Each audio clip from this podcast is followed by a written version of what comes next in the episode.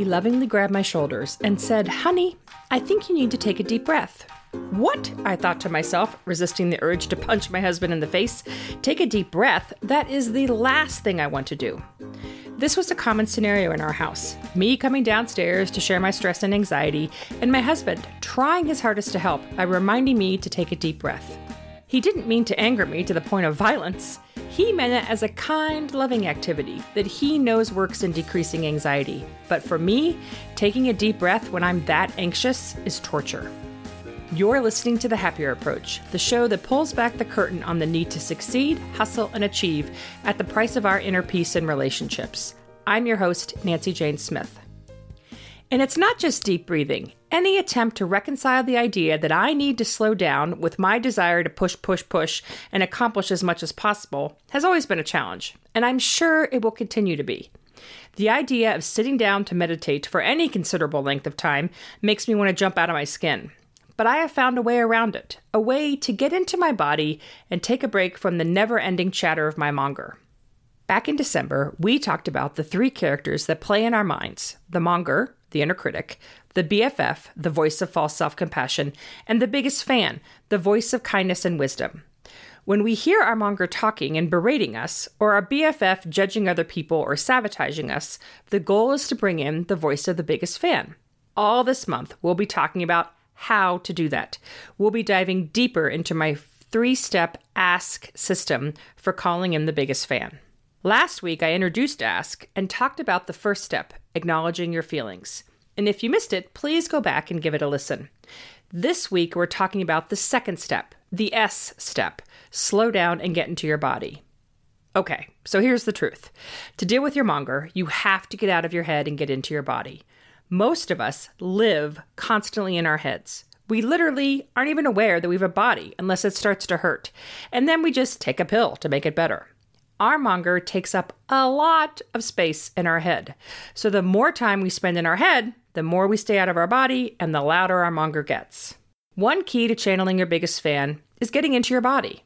When we can slow down and get into our body, we can change our perspective. By changing our physical presence, we can see more options. And the last step, K, kindly pull back to see the big picture, happens with more ease.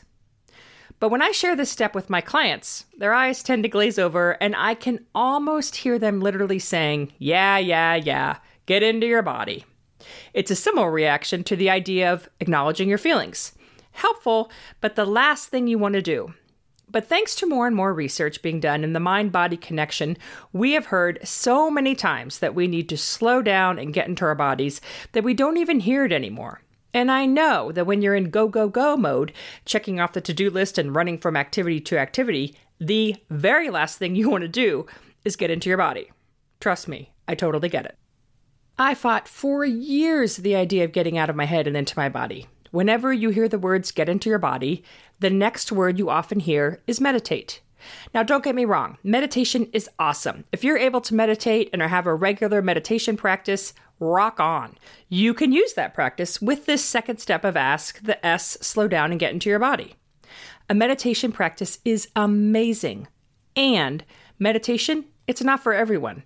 Honestly, I couldn't meditate for five minutes, even if you held a gun to my head. And for way too many years, I beat myself up for that fact. My monger convinced me that there was only one way to get into your body, and it was through meditation. So if I could meditate, I would never be able to slow down and be present. Finally, I accepted that I was not going to be a super meditator or even an average meditator. I tried to find a way to hack it, to create a meditation practice that would work for me, no, I don't do 30 minutes of meditation a day or even five minutes, more like 10 seconds. I realized that even if I just touched my toes or wiggled my body for a few seconds and took some deep breaths while doing it, I was able to shift out of the headspace of the monger. Mindfulness hacks are simple and quick ways to slow down and get into your body. They work in two different ways action and prevention. Action. This is the S part of ask. When you notice your monger chatting, practice a 10 second mindfulness hack. This allows you to get out of your head and into your body and channel your biggest fan. One of my favorite practices for this is to literally wiggle. Wiggle my entire body because it makes me laugh and also because it changes my perspective and it reminds me to literally give myself some wiggle room. But it doesn't have to be that dramatic. I encourage clients to choose several go to mindfulness hacks.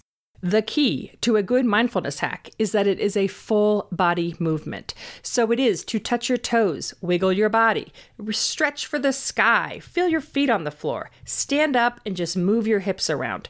Something that takes up your whole body. So when you hear your monger talking, you're going to take action. You're going to do a full body movement, and that will be your mindfulness hack. Now, the second thing is prevention because you can also use mindfulness hacks to cultivate more awareness of your monger.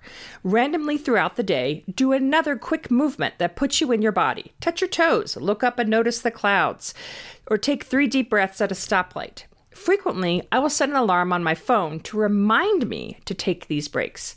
These mindfulness hacks help break the endless chatter of your mind, aka your monger, and they allow you to spend some time in your body and with your biggest fan. Your monger tends to lull you into a trance of being critical and shaming. Because these mindfulness hacks pull you out of your mind and change your physical state, you can start to break that trance and notice your monger chatting. The more you can break the monger trance, the less power your monger will have. So, as a reminder, there are two ways to use these mindfulness hacks one as an action when you hear your monger talking, and two as a prevention, doing it randomly throughout the day to practice getting into your body. Other thing it took me a very long time to reconcile was that accomplishment and drive could take up the same space as slowing down and intentionally living. One of the issues with high functioning anxiety is that slowing down is freaking hard. To slow down requires us to work against our anxiety and our drive and our push, push, push mentality. This pull is so strong, I wanted to punch my husband, who I adore. I realized that it took some big time trust on my part to actually slow down. The issue isn't that we don't know how to slow down. The issue is that we don't want to slow down because we don't trust that slowing down is a good thing.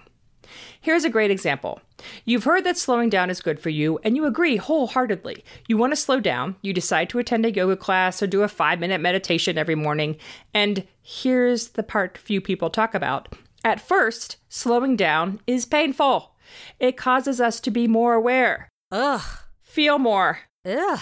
And gives space for that nasty voice in our head to tell us how lazy and slow we are. Hello, Monger. And then, after our painful morning experience with slowing down, we meet a friend for lunch who's all about sharing everything she's accomplishing, how early she's getting up, and how she's killing it on a daily basis. All hail the to do list. And your BFF jumps in to say, screw this slowing down thing. Let's just keep pushing. Slowing down is like working out. That first workout after months or years of not working out can cause us to be incredibly sore. So too the act of slowing down except society usually supports our idea of working out, and society does not support the idea of slowing down, and especially of the idea that slowing down can increase productivity. I mean, that's just crazy. So, yes, slowing down will initially be painful. And then, after a few days, weeks, months, it gets less painful. Those thoughts and feelings aren't so scary, and you realize that being intentional and aware opens up your life in a way your to do list can't even touch. So, here are my tips for practicing the slow down and get into your body when it is the last thing you want to do. Tip number one start small. As I said, a five minute meditation is a long time to be silent when you haven't done it before. Some of us are hardwired to go, go, go, so slowing down is the last thing we want to do. I have added slowing down to, into my life by practicing these mini rituals throughout the day. So start where you are being in the shower when you're in the shower. Notice how hard this is to do, to just let the water wash over you, to smell the shampoo as you're rubbing it in your hair. So often when we're in the shower, we're actually already at work, running through the to do list, getting ready to go. You can take three deep breaths at the stoplight. This is a great way to just calm yourself when you're stuck in traffic or overwhelmed as you're driving to work. Or pick a task and hyper focus on it. Go through your senses as you complete the task. Example cutting vegetables for dinner, or cleaning dishes, or writing an email. One task at a time, hyper focused. In that same vein, you can do anything slower drive slower, eat slower, walk slower, or do that full body movement. Wiggle your body, dance to your favorite song, touch your toes, reach for the sky, or roll your neck. Tip number two visualize your thoughts and feelings on a conveyor belt. Visualize a conveyor belt running above your head with packages. Each package is a thought, ranging from what are we going to have for dinner to I shouldn't have spoken up at that meeting. That conveyor belt is constantly moving with thought after thought after thought. When we are still, we can notice those thoughts moving quickly and randomly down the conveyor belt. Occasionally, we'll pick up a thought package off the conveyor belt and obsess over it. The thought of, I shouldn't have spoken up at that meeting, becomes, What were you thinking? You're such an idiot. They were all staring at you like you were speaking Greek. When I notice myself obsessing over a thought, I will take my hands as if I'm holding a package and then lift the package back up on that conveyor belt that is above my head. This is a reminder to me that I have a choice. I can choose to obsess over a thought and beat myself up, or I can put that thought right back up there on the conveyor belt and let it roll on by. Yes, most likely the thought will come back, and then you just rinse and repeat, lifting that thought back up and saying, Nope, not right now. This visual helps us to remember that we don't have to be consumed by our thoughts. We could take them or leave them. Our thoughts and feelings are separate from us. Tip number three stay in your own car. Now, you've heard me talk about this analogy before, but it is one of my favorites. As we start to loosen up our go, go, go mentality, we also start comparing ourselves to others. Yes, your friend might be accomplishing a ton in her life. Yes, your coworker might be able to function on five hours of sleep. And yes, your neighbor appears to work full time, raise three amazing kids, and keeps her yard pristine. Good for them. But as your mom told you, you are not your friend. You can only take care of you, so don't worry about how much other people are accomplishing or how driven they are. Comparing yourselves to others is a 100% monger activity. You are you. Stay in your own car. Tip number four there is no right way.